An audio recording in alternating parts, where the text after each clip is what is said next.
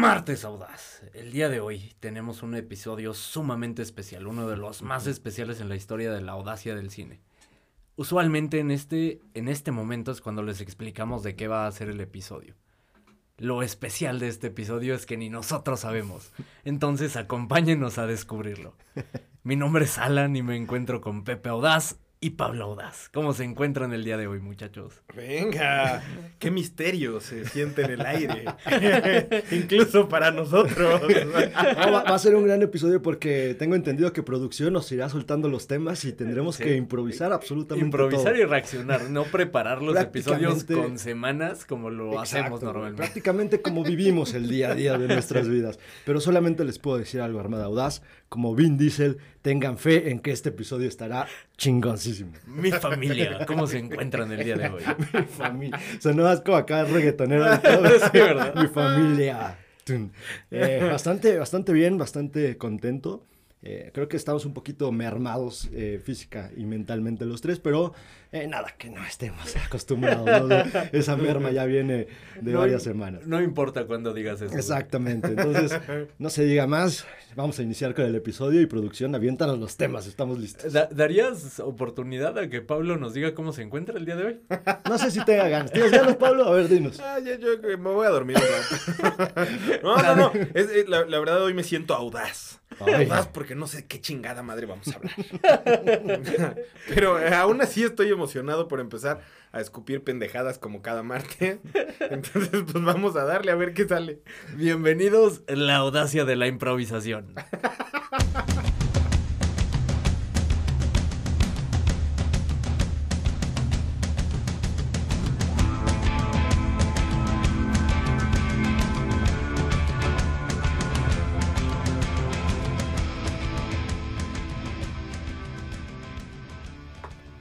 Y como bien mencionó el buen Alan, la audacia de la improvisación, eh, así se llamará el episodio del día de hoy seguramente. Y tan improvisados que no te preguntamos, Alan, ¿cómo estás? Me encuentro bien, me encuentro también con cierta incertidumbre de qué carajo vamos a hablar. Eh, como bien mencionaste, producción nos va a ir tirando los temas eh, como un, un, rapero, ¿no? De esos fracasados que, que, intentan improvisar en el centro. Así vamos a andar, tirando rimas el día de hoy. Exacto. Exactamente. Y, y, como no podía faltar, lo, lo, que sí no podía faltar en este episodio es la tan gustada nueva sección, ya no tan nueva relativamente, eh, eh, temas que no alcanzaron a entrar al episodio del día de hoy que bien podría ser eh, el episodio lleno de estos temas, dado que no hay un tema central. Que mira, ha sido tan gustada porque mucha gente nada más escucha esa parte ya de ahí ya la Entonces, por eso les gusta, porque es corta y es este pues, eficaz. ¿Sabes a qué me refiero?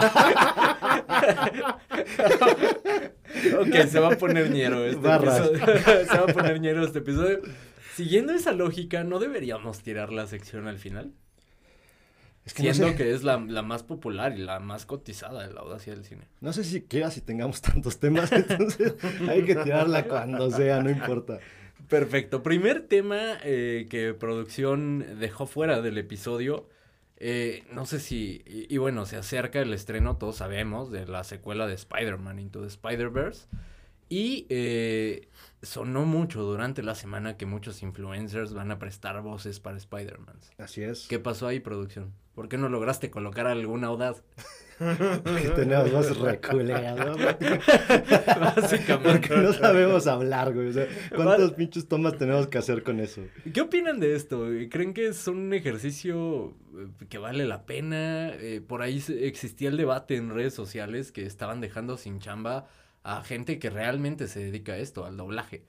¿Cuál es su opinión de que, eh, en este caso, la, la casa productora de la película eh, decida meter a, influencers que claramente no, no viven de esto, no, no tienen estudios de, de, doblaje y los utilizan para hacer más popular la película. ¿Qué opinan de esto? Yo creo que en esta película en específico no lo, no lo necesitaban. Creo que la primera película ya era un referente bastante sólido como para poder ir a, a las salas a ver esta segunda película. Entonces a mí sí me parece algo hasta cierto punto mañoso de, de, de la producción justo meterse con, ah, ahora todo, todas las voces van a ser de influencers de, pues de que pues obviamente ahorita eh, estos influencers pueden ser más conocidos que la gente que realmente se dedica a esto. Incluso llegué a ver eh, eh, comentarios de gente que se dedicaba a esto tirándole justo a Sony de, güey, yo tengo esta trayectoria, he hecho esto, he hecho esto y además también soy influencer porque también en mis redes tengo tantos seguidores. ¿No te sirvo para nada? Y entonces justo es esta parte como decir, chale, pues hay gente que se dedica a esto. O sea, entiendo que a lo mejor darle la oportunidad a, influencers podría ser un buen experimento, pero sí se siente mañosón. Esa es la parte que a mí en lo personal no me gusta. Sí, digo, creo que, ah, digo, al final es una industria que, es un negocio, ¿no? Entonces, también creo que es el reflejo de la, de la industria mexicana porque pues, utilizan influencers, ¿no? ¿Por qué? Porque como si no hubieran voces o no hubieran actores que se dedicaran a eso, pues van y echan mano de influencers. Entiendo la parte de, de tal vez mercadotecnia o la parte de ser popular respecto de a qué influencer meten y quién va, va a prestar la voz. Creo que por ahí está este gran amigo de la audacia, Javier Ibarreche. Este, referente, de Pablo Audaz.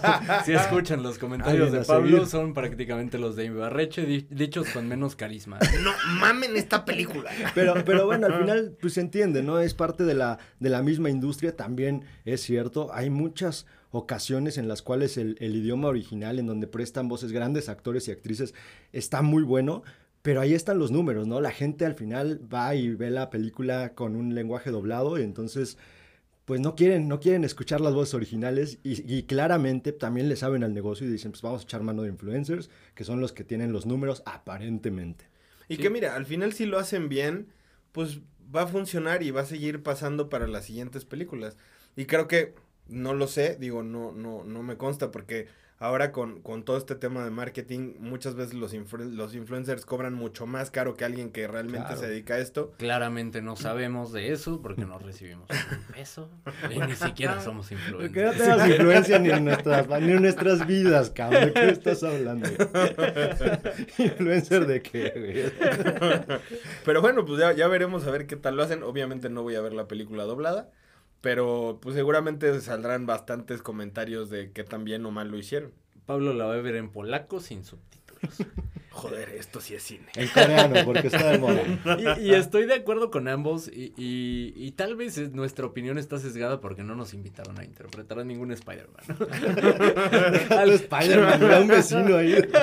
Yo bien podría haber hecho Spider-Ham. Spider-Ham.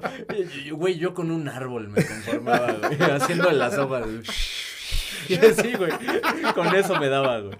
Pero bueno, no fuimos requeridos. Ojalá para la, tercera parte, que seguramente habrá, sí, seamos requeridos, ¿no?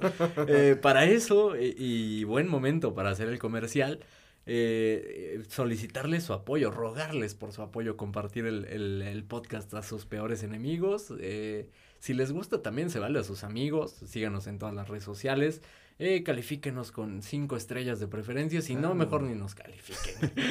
y sobre todo para que nuestras grandes voces lleguen a más personas y por fin nos inviten a doblar a un personaje.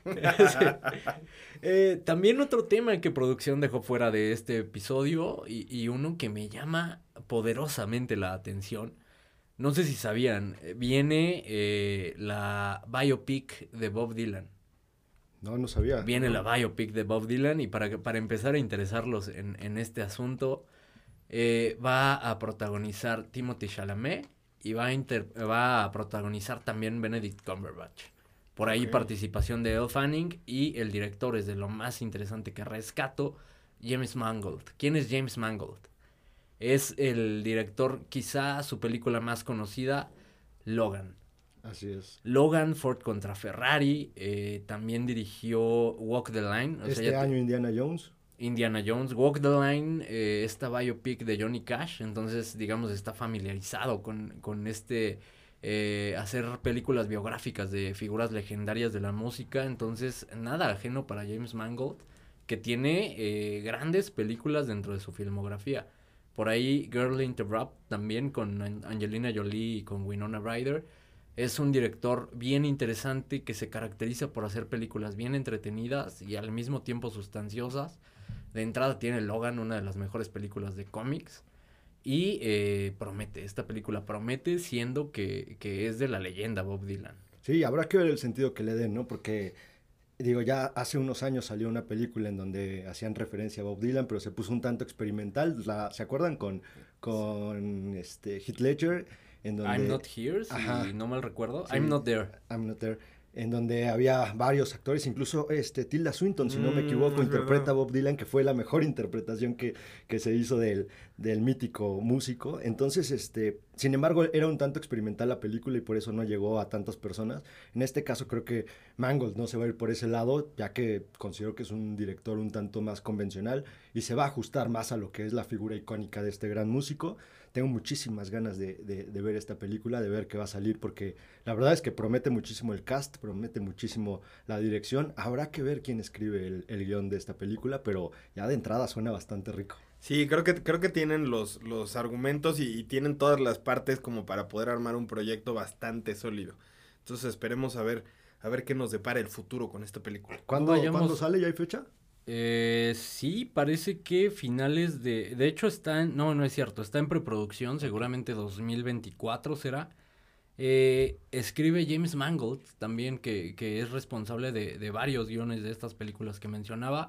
Y por ahí Jay Cox, que eh, escribió Silence de Martin Scorsese. Eh, Pandillas de Nueva York, digamos, promete el proyecto, ¿no? Suena bastante, bastante interesante. Otro tema que, que producción dejó eh, fuera eh, es un, un, tema que sí me deprime un poco. Eh, resulta que hay un anime de Alien contra Depredador en formato claramente de anime. Suena bien interesante, pero parece que, que Fox lo tiene bajo resguardo.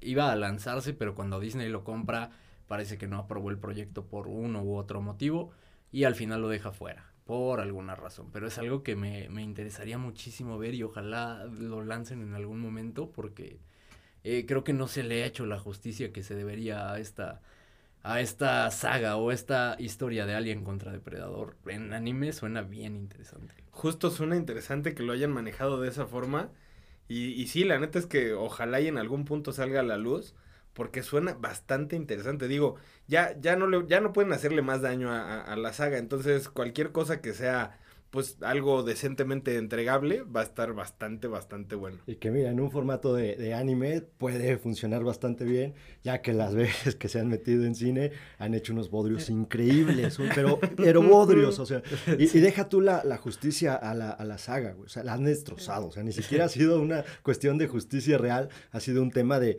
destrozar a los personajes, de destrozar la historia, inventarse cosas ahí, o sea, era como si Vin Diesel hubiera escrito esa madre, güey. Dime que no, de repente ya hasta los mayas habían madreado a los aliens, Se sacaban ahí unas historias sin, sin, pies ni cabeza. Y entonces en este formato espero que si al menos no van a permitir que puedan lanzar este anime, al menos alguien lo filtre o algo pase y que sí tengamos oportunidad de verlo. Sí, porque la mitología es riquísima y de hecho pueden entrar a YouTube y, y buscar más acerca de, de, esta mitología detrás de, de estas dos criaturas legendarias y, y es riquísima, es extremadamente buena, tiene historias muy, muy buenas. Y, y, yo hubiera pensado que con el éxito de Prey hubieran podido rascar eh, por ahí y tratar de revivir cualquier cosa relacionada. Y justo, yo creo que si, si al final les da frío sacarlo, podrían precisamente filtrar, entre comillas, alguna partecita de, del anime y ver cómo la gente reacciona y seguramente va a haber un montón de comentarios positivos y van a terminar sacándola al aire. Ya se viene el Aliens Day, entonces puede ser un buen momento para sacar este anime y que la gente vuelva a entrarle y se vuelva a, digamos, a empapar de toda esta mitología de estos grandes personajes. Así y, que... Y, que se viene también eh, la nueva secuela de Alien, Alien Romulus, eh, dirigida por Fede Álvarez, un director que, que ha llamado la atención en, en cine. Creo que por ahí, si, si funciona, por ahí podría ser el momento justo para para lanzar esta eh, serie, este anime. Siempre será el momento justo, ¿no? Los, fans creo que están ansiosos por tener más y enriquecer el universo que se ha creado alrededor de estas figuras eh, icónicas. Somos bien ñoños, es uno de nuestros motivos para seguir manteniéndonos con vida, entonces sí, eh, suscribo a ese comentario. ¿A ustedes, producción, les dio algún otro tema que no haya entrado al, episodio de esta semana? ¿O entramos con eh, estos, eh, estas sorpresas de temáticas para este Pues es que de, hecho producción. me dijo que estas, estas sorpresas aparentes de, esta temática de episodio serían cosas que no entraron en un episodio. Entonces nos iban a estar bombardeando de esto. Sí, justo, justo yo traigo ahí un, un dato, pero podría entrar dentro de lo mismo que vamos a, hablar de, estos temas que probablemente tampoco entraron en, el episodio. Entonces me lo guardo un rato. Hay, un paréntesis que quisiera hacer antes de, entrar con, y este tema es, mío, no tanto de producción. Este, el, episodio pasado platicábamos sobre recomendaciones y, y tipo de, películas o series que nos habían marcado de alguna manera o dejado alguna enseñanza con motivo del Día del Maestro, ¿no? Entonces, me quedé pensando y, digo, eh, por ciertos acontecimientos en, días pasados, eh, me quedé pensando en, una que se, me barrió por completo y es una serie que he recomendado muchísimo y es una serie que, que, de la cual me gusta hablar incluso y me gusta, me gusta tocar y yo creo que por lo mismo que detona en, mí esa serie, no, no, la, no la mencioné, de alguna manera la bloqueé y me refiero a Afterlife. Eh, creo que no la ah, tocamos. y es una gran serie serie de, Ricky Gervais, que hemos mencionado este personaje, un gran comediante, pero también muy inteligente en la forma en cómo se expresa. Esta no es la excepción, es una serie que de verdad toca todos los temas que mencionamos. Y tiene que ver porque Ricky Gervais es, es este eh, graduado en filosofía, entonces ese, es el único que conozco que le ha sacado jugo a, su carrera de filosofía y letra. Los demás están marihuanos allí en las islas de Seúl, pero, pero Ricky Gervais hizo una gran serie, de verdad, se las recomiendo muchísimo, pero si véanla eh, bajo su propio riesgo. O, en las islas de CU o gritando cosas a desconocidos en el centro, ¿no, o en el mismo estadio de CU allá. En el mismo estadio de CU, sí, güey. Sí, gran serie. Eh, apoyo eh, esa recomendación eh, con toda mi alma. De verdad, es una serie buenísima y que vale muchísimo la pena ver. sobre todo si has tenido una pérdida reciente, ¿no? Una pérdida, creo que es justo esa temática que te puede terminar de romper pero volverte a armar en pedacitos cuando la terminas de ver. Creo que es, una serie que vale muchísimo la pena y vamos a seguir bajo esa línea. Yo acabo de ver una película que desearía haber visto antes del episodio de la semana pasada. Eh, Nine Days se llama la película, Nueve Días, está en HBO Max, es una película, les platico la premisa para, eh, me parece que tú ya la viste, ¿no, Pepe? Eh, te la cuento, Pablo, para venderte la, la película. Eh, imagina que, eres un empleado eh, de, digamos, un, lugar un tanto eh, fantasioso, un tanto fuera de lo, un tanto sobrenatural, en el que tu trabajo es entre, básicamente eres de RH y tu trabajo es entrevistar gente, entrevistar almas, vamos a llamarle, eh, para ver quién es el candidato más adecuado para nacer dentro de nueve días. Tienes nueve días para, eh, tienen nueve días para convencerte a ti, Pablo, empleado de RH, de este limbo, para que te convenzan de que ellos son los candidatos adecuados para nacer. Ok, suena, suena bastante potente la premisa. Esa es la premisa, es una premisa bien original que eh, digo, también un poco de eso ya lo vimos en Soul, pero tocado con este nivel de existencialismo y con este eh, guion tan inteligente en el que te representan varios tipos de personalidades y el dilema moral que representa para este empleado, el, el decidir a quién eh, va a, mandar al mundo, a, nacer básicamente. de verdad lo hace una película bien interesante que recomiendo ampliamente, sobre todo si les gustan estos temas existenciales o si les gustan eh, como todas estas ondas un tanto sobrenaturales, quizá un tanto de reencarnación, vale muchísimo la pena. Claro, y al final justo, o sea, si lo piensas, y digo, no he visto la, la serie, pero me imagino que va un poco como en el sentido que si el DRH, si esta persona de RH la caga, puede mandar a, la Tierra a un güey, un asesino serial, un Hitler, un... Sí, suena, suena bastante interesante. Qué ganas tengo de, echarle un ojo. Échale Es una, es una película eh, muy interesante. Es una película que te deja los planteamientos ahí, es lo que me, agrada de esta, de esta cinta, que no te va explicando la problemática de, ni de los personajes, ni de las mismas preguntas que te va haciendo, porque estas preguntas detonan en cada una de las personas que la ve y dependerá mucho también de lo que estén viviendo, de en qué momento de sus vidas se encuentren. Pero digo, a mí hay algo que sin entrar en ningún tipo de spoiler, porque creo que, que esta película merece la pena que la vean a ciegas absolutamente, es una película del 2020, entonces este, hay, hay una parte en cuanto a la, a la madurez, de cómo entender el mundo bajo cierta crudeza que me, que me llamó muchísimo la atención. Claro, y, bajo el sesgo de las vivencias de, de este eh, personaje o este empleado cuya decisión tiene este calibre de impacto. Entonces, eh, eh, es de estas películas cuya premisa es el 80% de la película. realmente en cuanto a, a aspectos técnicos o visuales, eh, quizá no tienen nada eh, del otro mundo, nada que no hayas visto, nada que te vuele la cabeza. En cuanto a actuaciones, son actuaciones sólidas. Eh, Sassy Beats por ahí, eh, también Bill Skarsgård interpretando muy bien un papel.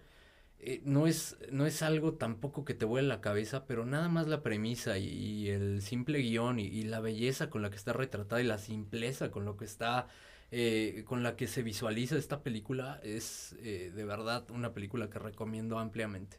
Suena, suena bastante buena y sobre todo, ahora que lo mencionas, el, cast también está bueno. También el, el, cast te puede dar como cierta garantía en que el, proyecto es algo bastante sólido. Claro. O sea, y al final ya si lo, si lo complementas con esta premisa tan rica de, de argumentos, pues suena bastante, bastante interesante. Eh, esta semana le he hecho un lente y les doy mis comentarios. ahora que mencionaba Alan un tema visual. Fíjate que a pesar de que, de que es verdad, no buscan vanagloriarse visualmente en, ningún momento. No lo requieren. Tiene, tiene ciertas secuencias en donde visualmente son muy bellas. Pero y que por destacan lo que está ocurriendo. Pero más allá de eso, creo que la sutileza del mismo encuadre es lo que vale muchísimo la pena. Porque a pesar de que, por ejemplo, en el mundo donde tienen que, que elegir a las almas, eh, no, te, no te, están tratando de crear un mundo, eh, digamos, fantasioso, ni mucho menos. Sin embargo, sientes que estás en otro lugar. Y creo que ese es uno de los grandes méritos de la misma película, porque a pesar de que no intentan avasallarte con imágenes tan poderosas ni tan hermosas, logran penetrar en tus ojos y logran que te quedes con ciertas secuencias que, de verdad te, te ladran la cabeza muchísimo. Tienes toda la razón, y, y ahorita que mencionaste encuadres, sí tienes completa razón. Hay uno puntualmente en el que usan dos eh, tonos de, dos tonalidades de, cálido, eh, templado, con dos personajes. Y, y sí, el, diálogo junto con este encuadre, eh, sí te dice muchísimo, poderosísimo. Sí, tienes razón. Eh, me retracto en esa parte. Que sí, aunque no es nada del otro mundo, creo que es sutil y, le suma la belleza de esta película. Claro. Suena, suena bastante interesante y, y, a lo mejor un poco la premisa, y digo ahorita que, que, estamos hablando de premisas potentes, ¿Qué tal la premisa de Rápidos y Furiosos Uy, papá. tienes razón, tienes razón. Nueve días es un pendejo. ¿Viste cómo conectó eso, güey? soy un crack, Estás en otro nivel, cabrón. ya veo la fluidez, güey. Lo natural, lo orgánico, güey. Más episodios como este, por favor, cabrón. Me encantó. Ni a Vin Diesel se le puede haber ocurrido este pedo. Pero sí, Pablo, tienes toda la razón. Continúa, por favor, con, con el tema, güey. Porque la verdad y, aquí va, y, ya lo mencionamos el año pasado que también medio hicimos un episodio de Rápidos y Furiosos y no lo hicimos a la vez porque no hemos visto ninguna de las películas. Eh, no sé si, si ofrecer una disculpa o, van a gloriarme de que sigo sin ver Rápidos y Furiosos, güey. No, güey, tendrías que ofrecerte una disculpa a ti si lo hubieras visto, cabrón. Sí, la verdad es que no vi la película y creo que solo vi la primera de Rápidos y Furiosos y de ahí eh, perdí el hilo completamente, perdió mi interés. Pero cuéntanos, Pablo, véndenos esta, esta película que tú tampoco viste. Nada nuevo para la audacia.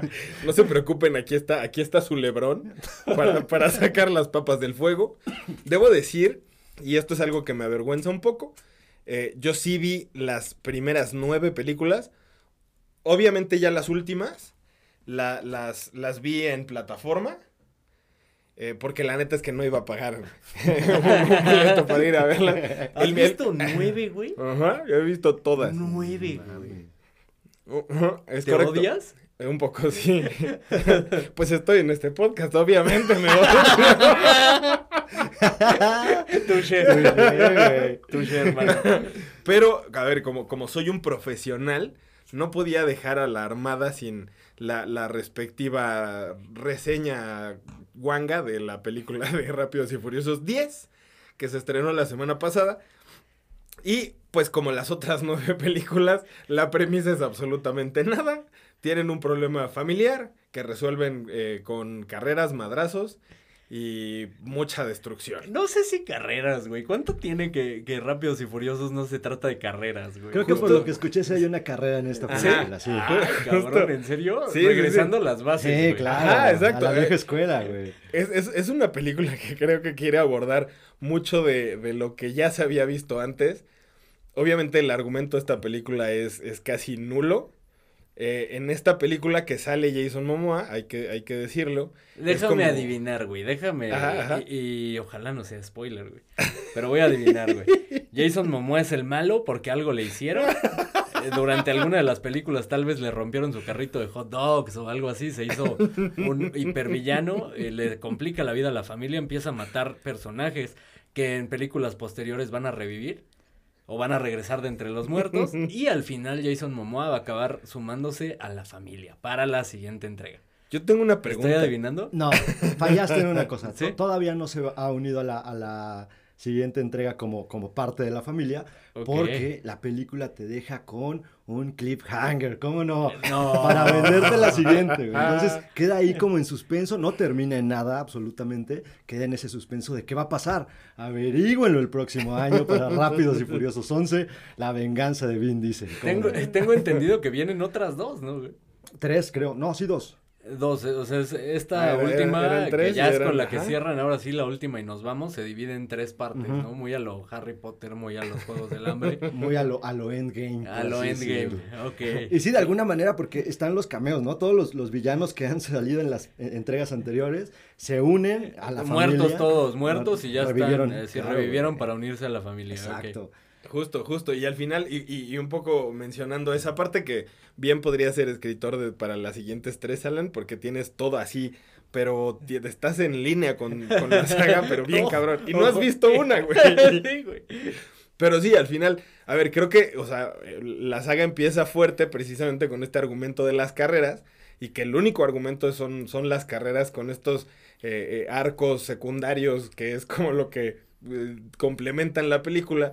Ya después de la 3 se empiezan a convertir en, en superhéroes sin poderes y en parte de la CIA y del FBI. Sin de- poderes, mis pelos. SWAT y- güey. Tienen, tienen más poderes que muchos de los superhéroes que hemos visto en DC, por ejemplo. Sin Exacto, problema. sí. O sea, digo, no, no, no voy muy lejos. ¿Se acuerdan cuando pinche este Vin Diesel con la cabeza rompió una pared o algo así porque la Ah, sacó la roca? güey? Sí, sí. O sea, no mames, Güey. ¿cómo no tiene poder? Cuando brinca de, de un coche a otro para salvar a alguien, güey, y todavía le pregunta, creo que salva a su novia, ¿no? Y le pregunta, ¿cómo sabías que íbamos a caer en, en blandito? Mítico. Tuve fe, claro, güey. La familia es primero. Hay, hay una, hay una secuencia que también me parece maravillosa en donde está peleando con Jason Statham. Y llega Vin Diesel y le da un putazo al suelo, güey. Le da un Ah, putazo que al suelo y lo rompe, claro, cabrón. ¿De qué me estás hablando que no hay poderes? O sea, no, lo rompe y se va a la chingada Jason. Es, es el poder de la fe en la sí, familia. cabrón, es el poder más grande. Y, y es tan, tan básica la, la, la saga que todo se, el, el mensaje principal es, estos güeyes son súper malos hasta que se dan cuenta del poder de la familia y quieren pertenecer a la familia. O sea, güey, es tan básico como eso. Pues justo en esta, en esta entrega. Y, y, híjole, no sé si esto sea un spoiler. Porque obviamente sale, sale Charlize Theron, que era la, la villana de las últimas dos o tres entregas. Y ya sale en otro papel diferente, ya no de antagonista. Porque en esta película el antagonista es, es obviamente Jason Momoa, que es un güey más cabrón que, que, que Charlize Theron. Que en las anteriores entregas casi te la hacían como la señora de los cielos, ¿no? Entonces era intocable, ajá, era la reina del sur, era intocable y nadie le podía hacer nada. Y en esta eh, entrega, pues básicamente Jason Momoa llega, llega y le dice, quítate que ahí te voy. Y entonces le quita como toda esa maldad a, a Charlize Theron y se vuelve parte de la familia de, de, de Toretto, ¿no? Entonces, Hay, hay, también hay parte de, de los superpoderes, juega pinball con su carro con una bomba inmensa, güey. Ok. O sea, ya, ya te puedes imaginar, así seguramente, no sé si han visto, hay un juego que se llama Rocket League, que es como fútbol con, con Ah, pelotas claro, grandotas claro, en carros. claro, ah, bueno, pues más o menos evocaron una, una escena, y hay una parte donde Pero hacen con bomba. referencia a este juego, exacto, con una bomba, del tamaño de, del mundo, güey. Entonces, es una película que obviamente, pues su, su único fin es, es entretener.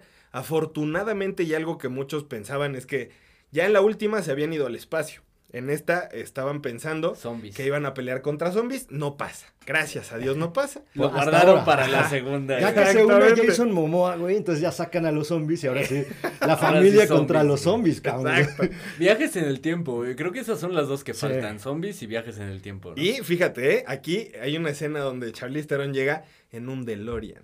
¿Eh? Ya, ya, ya te están está- empezando. Hay ya están niños, hay niños, a- hay niños. Ya te están planteando Ajá. la posibilidad de viajar en el tiempo. No, y cállense, porque Vin Diesel ya amenazó que quiere a Robert Downey Jr., ¿eh? Entonces, obviamente ya no va a estar echando madrazos, güey, porque ya está un poquito más grande, pero igual le ponen un traje tipo Iron Man. Ajá, exacto. A lo, mejor, a lo mejor trae un carro que es un Transformer y hacen un crossover. El crossover y más es un Güey, Iron Man Transformer. toda güey. Latinoamérica. Hay, hay de verdad que no hay límites, cabrón, no hay límites en esta saga. A- ahora, me- me- lo que me genera muchísima risa es que la, no hay continuidad de los personajes, obviamente, no hay un desarrollo de los mismos. ¿no? Y me da muchísima risa porque la película pasada, o hace dos películas, que John Cena era el, el villano de la, de la misma, que creo que era hermano de este Ah, es hermano de. Entonces, este, era un villano tal cual con todos los clichés y súper serio y soy el más malo del mundo y voy a desmadrar a la familia y yo sí lo lograré. Entonces, como vieron que en Peacemaker es muy cagado, pues dijeron, vamos a hacerlo ahora chistoso. Entonces ahora es el desahogo cómico, creo que anda ahí con una niña o un niño y este, y ya hace chistes, ya no es tan malo malo, Ok. güey. Entonces, Ah, que, que- que justo se convierte en la niñera del hijo de, Vin. Diesel. Eso es saber jugar es con lo que tienes, cabrón. No, y hacen un tipo crossover con niñera prueba de balas, con, con este güey de John Cena y Vin Diesel. Vin al lado. Diesel homenajeando a sus películas, Exacto, claro, exacto, todo todo- es un genio, güey. me mama el ego de Vin Diesel, güey. Es como la autoestima por los cielos, güey. Y con la percepción de la realidad completamente alterada, güey. Pero ¿sabes qué? Lo está logrando, güey. O sea, lo está logrando. ¿Cómo no te vas a alterar así, cabrón? Te vas a volver loco. Lo estás... A ver, te peleas con La Roca, güey, en tu película. Y le dices, Roca, lárgate de mi franquicia. No te quiero volver a ver. La Roca dice, claro, yo soy más popular que tú, perro, y vas a ver. Se va a hacer eh, Black Adam un fiasco. Y por ahí se menciona que va a regresar a los Rápidos y Furiosos con la cola entre las patas. A pedirle perdón a Vin perdón Diesel, Diesel, güey. güey. O sea, ya cuando le pides perdón a Vin Diesel es porque algo anda mal en tu vida. Imagínate esa escena, güey. eh, La roca llegando a decirle a Vin Diesel, perdón. Perdón, la verdad es que no vi tu genialidad, güey. ¿Te imaginas eso, cabrón? Aparte te imaginas a la roca todo mamado, güey. Sí. Oye, Vin, perdóname, güey. Siempre si eres la estrella, Neta, bro. si, si tú brillas por sí solo, güey. Quiero, quiero seguir siendo parte de la familia. Está bien, Roca, puedes regresar. Pero como villano. Tendrás que ganarte otra vez ser parte de la familia. Como villano en la siguiente, Sí. tal vez para la que sigue, si eres parte de la familia. A huevo, sí. No, Güey, es una y- locura. Y, y además, ¿cómo no va a tener su percepción bien alterada cuando ya, o sea, ya Rápidos y Furiosos se está convirtiendo en la saga con más películas, güey? O sea, ¿qué, qué otra saga tiene más películas que, o sea, ya este ya tiene 10.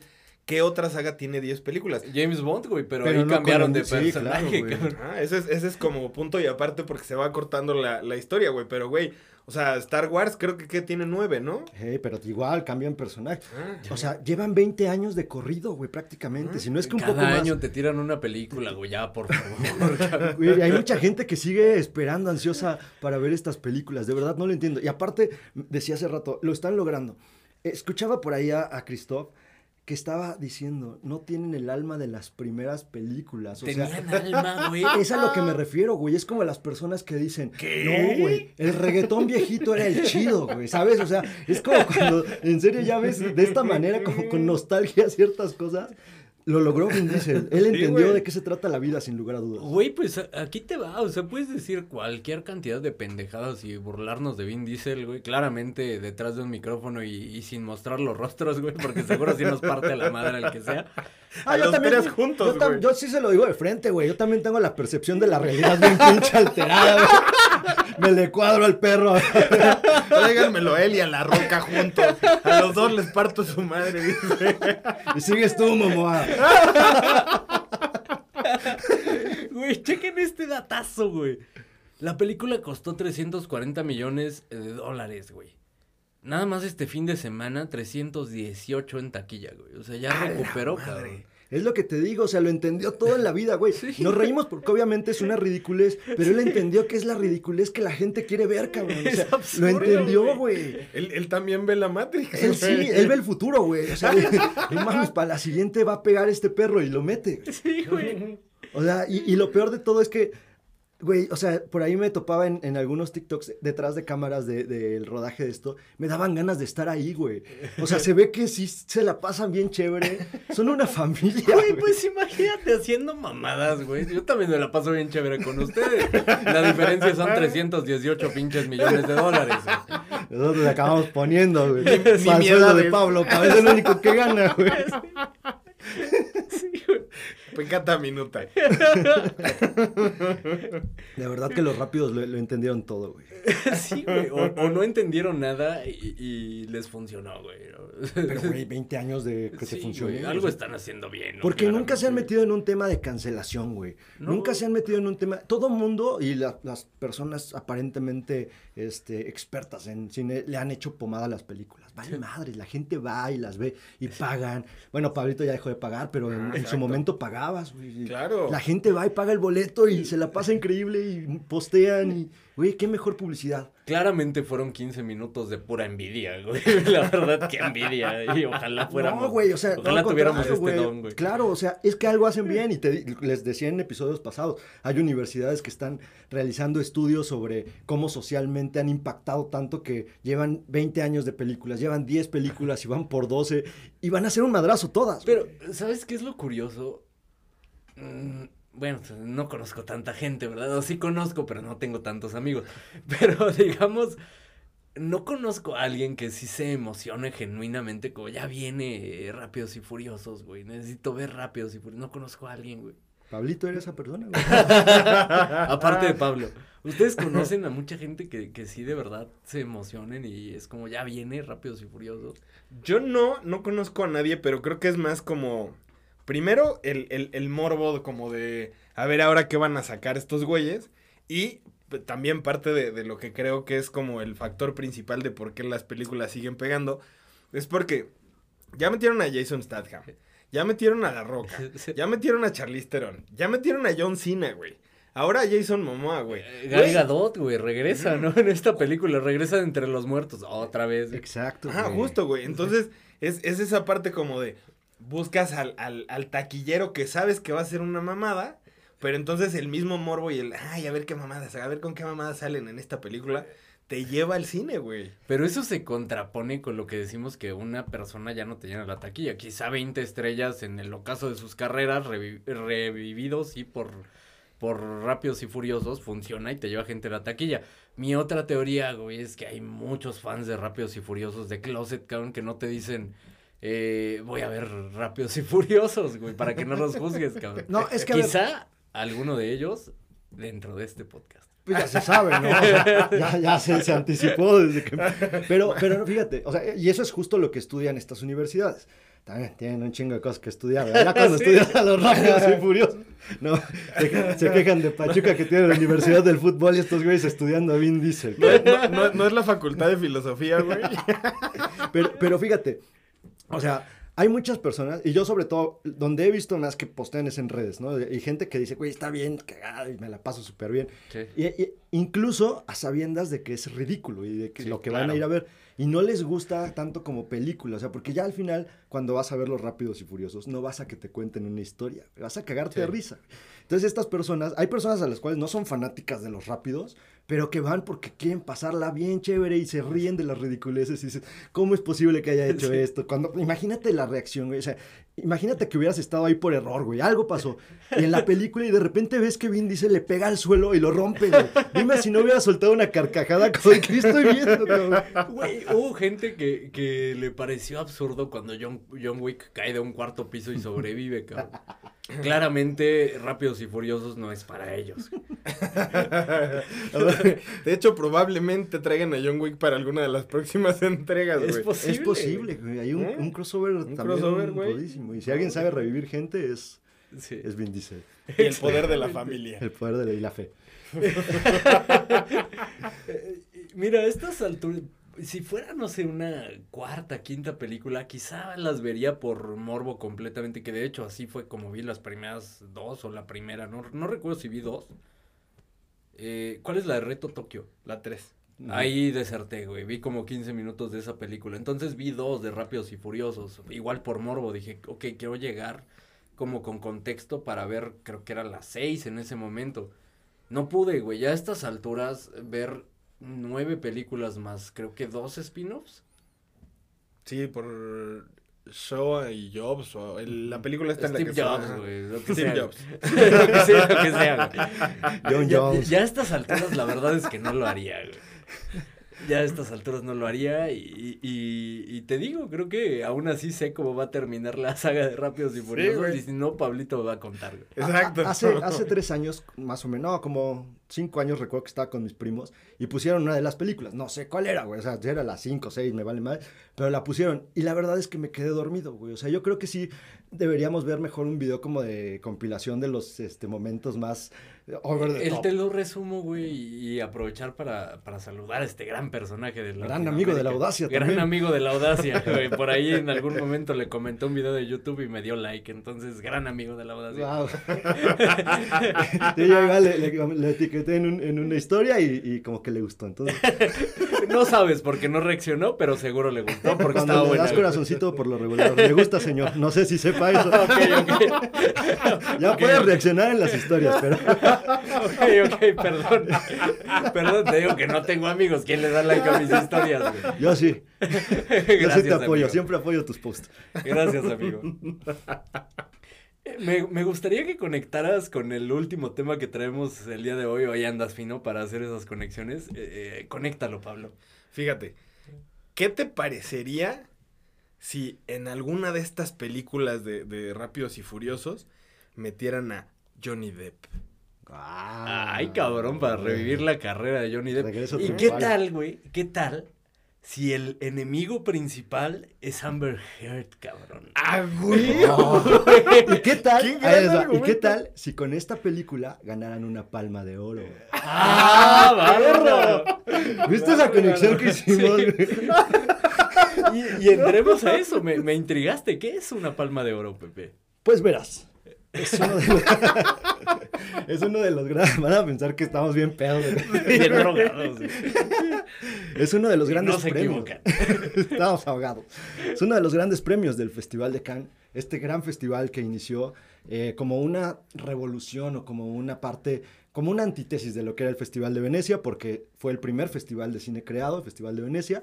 Pero pues Mussolini dijo, esto lo voy a usar para mis campañas. Entonces, tres franceses se este, se disgustaron sobre esta situación porque ya era muy político y siempre le daban este, el ganador al que se les hinchaba su pinche gana. Entonces estos tres grandes franceses, Jean-Pierre Guignac, eh, Antoine Griezmann y Florian Thauvin, crean su propio festival llamado el Festival de Cannes, ¿no? Entonces, este gran festival ahora sí atrajo la atención de muchas este, grandes celebridades, porque como era la, la parte opuesta a este festival que no querían, que era el de Venecia, entonces llegaron y, este, y las grandes producciones estadounidenses y de todo el mundo, sobre todo europeas, entraron de lleno a este festival. Dicho lo anterior, ya podemos continuar. Y que, ahora es, un gran referente para lo que es como el ciclo del cine y que es como las películas que seguramente todo el mundo va a voltear a ver para la premiación de los Óscares.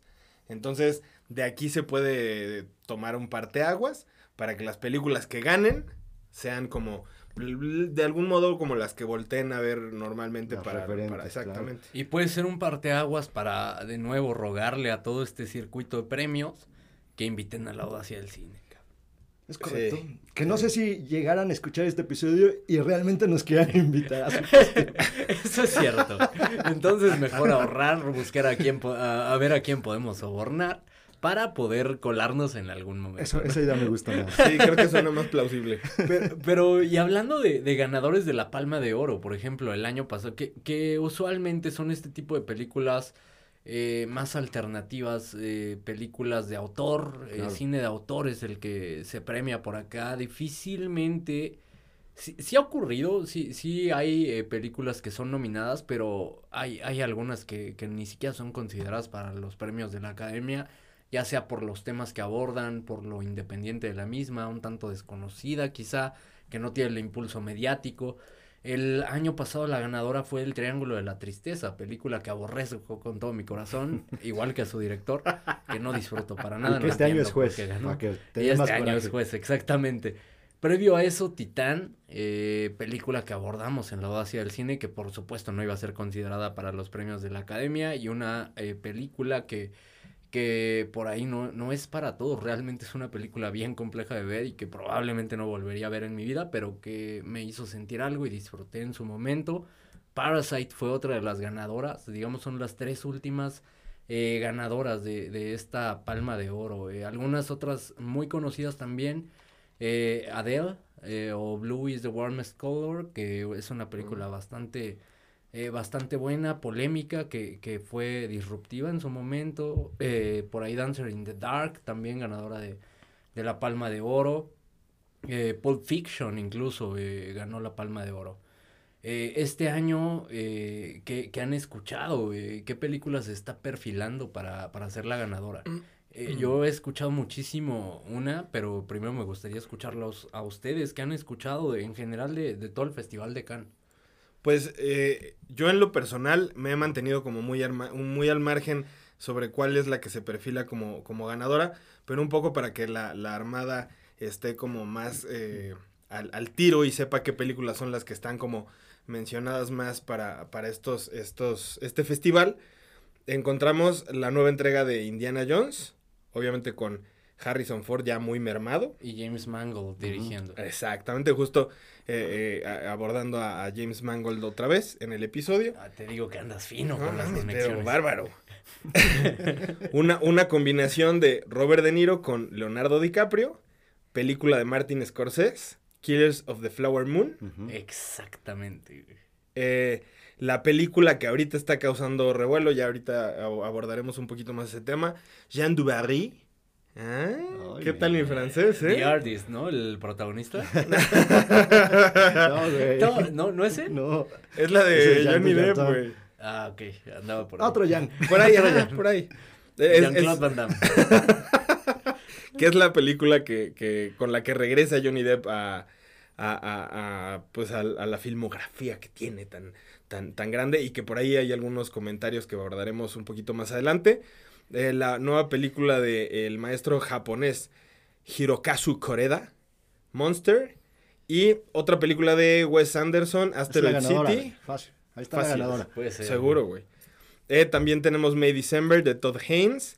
Y incluso sale, eh, está, está participando Almodóvar con un corto en el que va a salir ah, Pedro Pascal y, Ethan Hawke un, un, corto, un cortometraje de género western que se ve que va a estar bastante interesante. Que eh, tengo entendido que son pareja, ¿no? En la película Ethan Hawke y, Pedro Pascal. Precisamente, justo. Eh, como que interesa a mi lado eh, homoerótico. y que, que, fíjate, estéticamente se ve que va a ser un, una una cosa fuera de serie, por así decirlo, porque hay colores muy llamativos, todo se ve muy pulcro, muy limpio. Y para lo que, exacto, pero para lo que estamos acostumbrados a ver en, tipo de, de cortos o de western, va a ser algo en contra de todo esto. Entonces, seguramente va a haber mucha gente enojada tal vez. Que sabes que justo, ya vi, ya vi críticas, las primeras críticas de, de esta película y no son tan positivas. Eh, por ahí un 69% y con, me parece que 19 críticas, o sea, 11 personas eh, dijeron está buena, eh, 8 personas dijeron eh, está muy malo. Es, es, que también, ahora, es bien sabido que la comunidad vaquera es de la masculinidad más frágil que existe.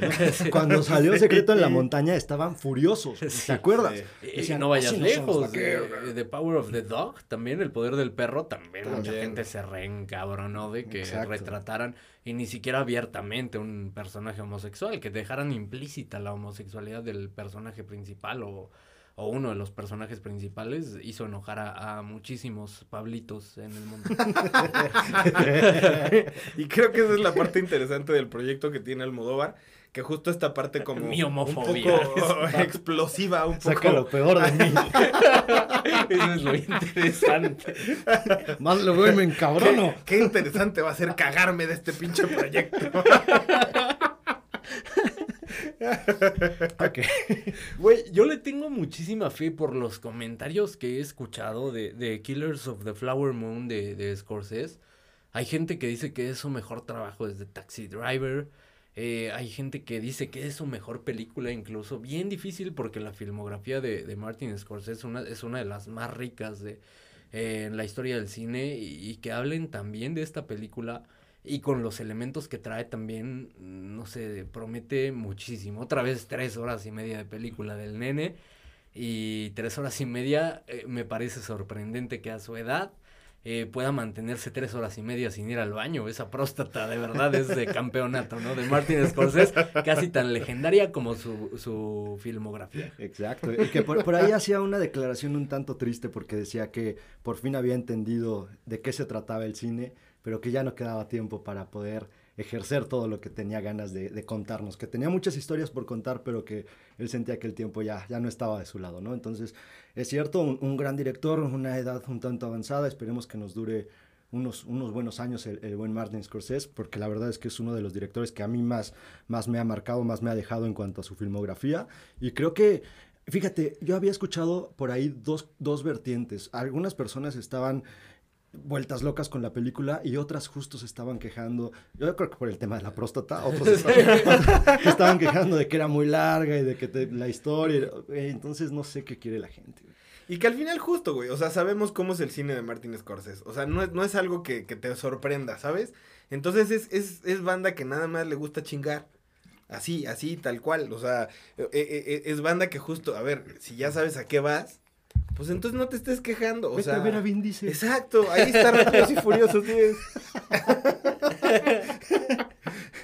Por ahí también este, escuchaba que a, Harrison Ford le, le, dieron un aplauso largo y prolongado por, por su película de Indiana Jones, no tanto por la película, sino por la trayectoria del personaje, que por ahí entre los grandes, este, digamos, cosas negativas que mencionaba la, la audiencia era el tema de que a su a su tan este, avanzada edad todavía lo andaban haciendo dar madrazos y marometas y, y pues que ya de alguna manera no era una forma digna de despedir al personaje, eh, no, no, hacían tanta alusión a la nostalgia, sino que lo querían poner a hacer lo que hacía hace 30 años, ¿no? Güey, si alguien pues Harrison Ford sobrevivió a un accidente aéreo, cabrón, se cayó su avioneta y sobrevivió.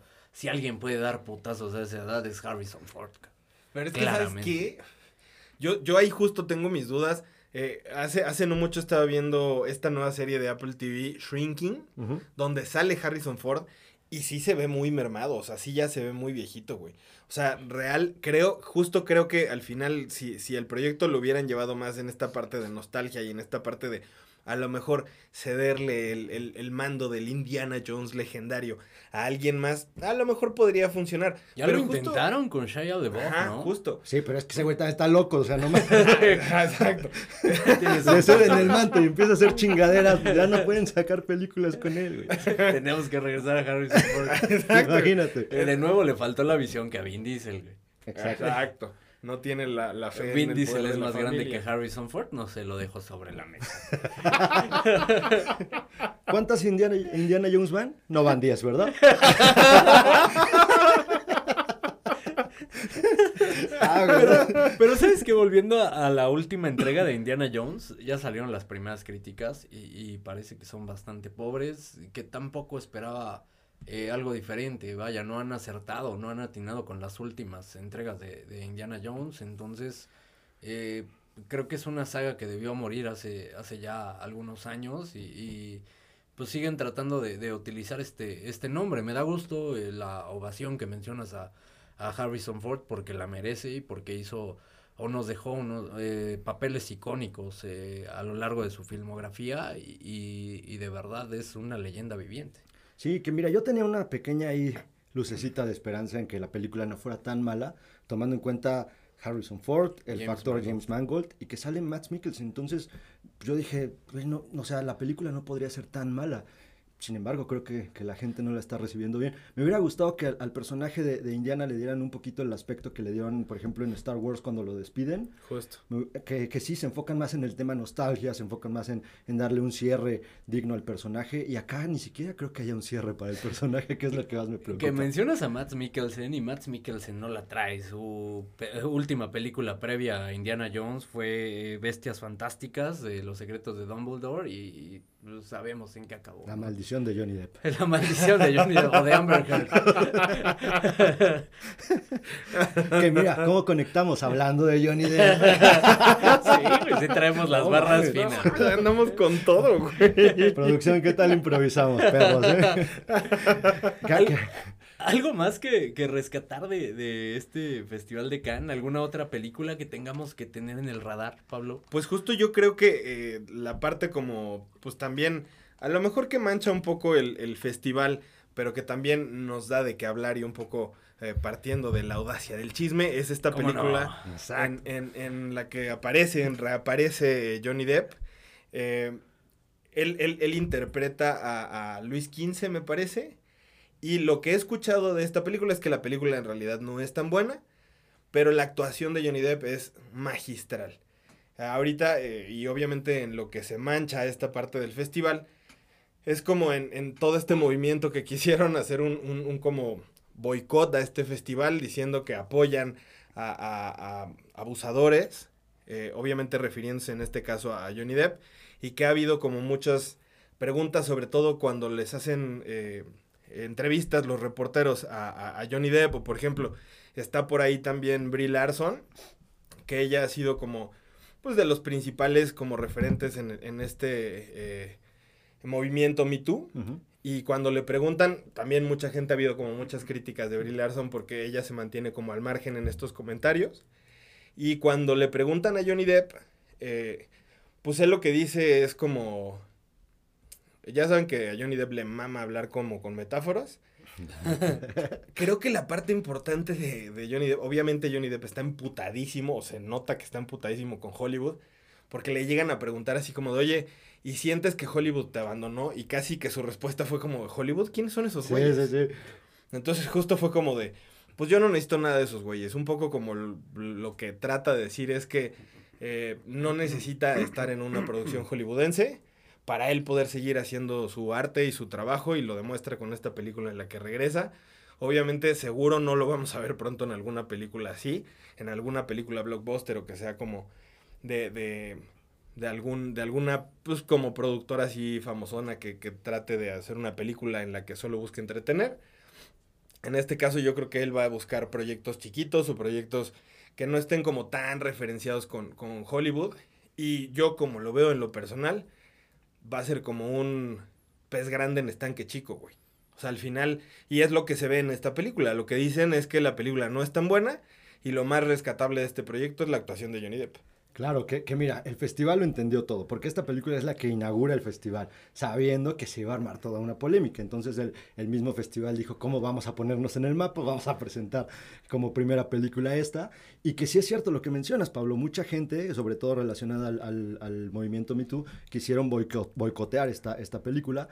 Sin embargo, y curiosamente, también a Johnny Depp le hicieron una ovación de siete minutos de aplausos y la verdad es que justo lo que mencionas, ¿no? La, la película es mala, pero la actuación de, de, Johnny, Johnny Depp, o como dirían mis vecinos, Johnny Depp, este, su actuación sí es soberbia y, sí se nota que, lo, que lo, lo, intenta muchísimo. Por ahí mencionabas para dónde se haría. Probablemente por, por ahí algún director con A24 pueda retomar esa carrera y sacar lo mejor de Johnny Depp, que, que en algunos momentos nos ha demostrado que puede hacerlo bastante bien. Justo estaba pensando en A24, que al final sabemos que es eh, de, los, de los principales referentes en, en agarrar este tipo de, de, actores, de directores y hacerlos estallar con un proyecto sumamente eh, rico en argumento y en, y en el proyecto en sí. Entonces, seguramente, tal vez, me gustaría verlo en algún proyecto de A24. Creo que sería bastante interesante. Por lo pronto, seguro no lo esperen en alguna otra película de Piratas del Caribe o de, o de Harry Potter o algo así. No va a pasar. Sí, no, no, está peleadísimo. Eh, les menciono muy rápido algunas de las películas de las que he escuchado grandes comentarios de, de este Festival de Cannes y que seguramente vamos a, a abordar en su momento en la audacia del cine. Eh, the Zone of Interest, eh, película dirigida por Jonathan Glazer, director de Under the Skin, esta película con, eh, con Scarlett Johansson eh, interpretando a una extraterrestre que, que, es interesante. Promete esta película. Monster, ya la mencionabas, eh, Pablo, también parece que, que está levantando buenas críticas. About Dry Grasses, que también película extranjera, que eh, tiene muy buenas críticas. También... Por ahí he escuchado cosas muy buenas de Fallen Leaves, que también parece que es una película que tendremos que seguir eh, muy de cerca. Lo mencionabas ya, Asteroid City de Wes Anderson es una película que, sin importar que esté en Cannes, es una película que debe verse y eh, que seguramente vamos a hablar largo y tendido sí. acá en la audacia del cine. Eh, por ahí, alguna que se me esté pasando, sí. por ahí, Anatomy of, of a Fall eh, Anatomía de, de, una caída, eh, también eh, ha levantado buenas críticas. Eh, película de, de, Justin Triet, que dirigió el remake de Civil recientemente. Parece que es una película que viene fuerte. Entonces son películas a las que hay que seguirles la pista y que seguramente van a seguir sonando en todo este circuito de, de premios de aquí a los premios Oscar.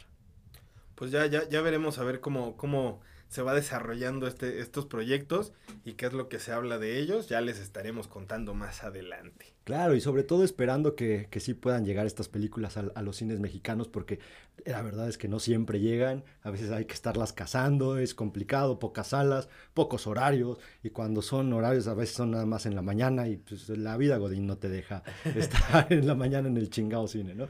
Otra razón más para apoyar a la Audacia del Cine en todas las redes sociales, arroba Audacia del Cine, para darnos sus buenos ratings en eh, la plataforma de podcast en la que nos consuman, para que eh, podamos traerles más de este cont contenido y no les hablemos a ciegas de, de, un festival del que claramente estamos varias millas de distancia. Para que el próximo año hablemos desde el festival y podamos decir, vimos esta película y nos gustó, no nos gustó, qué nos pareció. Vimos de cerca el chisme con Johnny Depp, ya regresó ahora con A24, una gran película. Nos estamos tomando una chela con Johnny Depp. pues sería como tomarse un café con él, ¿no? O sea, ah, exacto. como tomarse un vaso con agua, pero... Sí, y para eso requerimos su, su apoyo y, y, de nuevo expresarles nuestro siempre agradecimiento por acompañarnos un martes más a pesar de que no traigamos un episodio preparado y eh, sea una sorpresa para ustedes y para nosotros el tema que abordamos. Claro, o sea, la improvisación aquí fue, fue fundamental, pero sobre todo, digo, no sé si el episodio quedó bueno o no, pero qué risa con ustedes, la verdad me la pasé bastante bien diciendo babosadas a su lado. Eh, los quiero mucho, quiero mucho a Johnny Depp también, que ojalá regrese pronto y nos inviten a Chela en el Festival de Cannes, ¿por qué no? Estaría buenísimo. Y sí, justo era lo que iba a decir. Eh, eh, yo creo que el, el, episodio va a estar bueno, pero yo por lo menos me divertí un chingo. Me cagué la risa bastante. Y creo que dimos bastantes buenos datos en el episodio. Entonces, eh, gracias por escucharnos a los que nos escuchen. Y gracias por todos sus comentarios cuando nos hacen comentarios. Y, y no, es, no, es, broma lo que les voy a decir. O sea, de, de, hablar con ustedes de Rápidos y Furiosos, me dieron un poquito de ganas de ver la 10. a mí no. sí, a mí tampoco, la verdad. sí me, me, no, no voy a ir porque el cine está bien pinche caro. Mira, seguramente yo sí la voy a ver, pero cuando salga en streaming en alguna plataforma, la veré seguramente. Digo, ya viste nueve, si estás de alguna manera comprometido con el final de la saga. Ya, ya la 10 la tengo que ver a huevo. No voy a gastar, o sea, ya, ya, voy, ya gasté en la, en la suscripción, pero seguramente la voy a ver. Ya gastaste tu tiempo viendo a Ibarreche, ya gastaste datos, güey, viendo a Ibarreche. Exactamente. Para ya, que te explique de qué va la. Ya, ya, ya es la mucha 10. la inversión, sí, justo. Por lo pronto, muchísimas gracias por acompañarnos un martes más. Los esperamos el siguiente martes, ojalá con un episodio ahora sí preparado. Ya abordaremos eso en la junta creativa del de, de siguiente episodio, a ver si esta vez sí tenemos tema y si vamos a tener el tiempo de prepararlo. Eh, en caso de que no, pueden esperar un episodio eh, para ustedes de todo corazón y eh, con todas las ganas del mundo. Y muy similar a este. Y muy similar a este. Seguramente algo paupérrimo. Muchísimas gracias. Hasta pronto.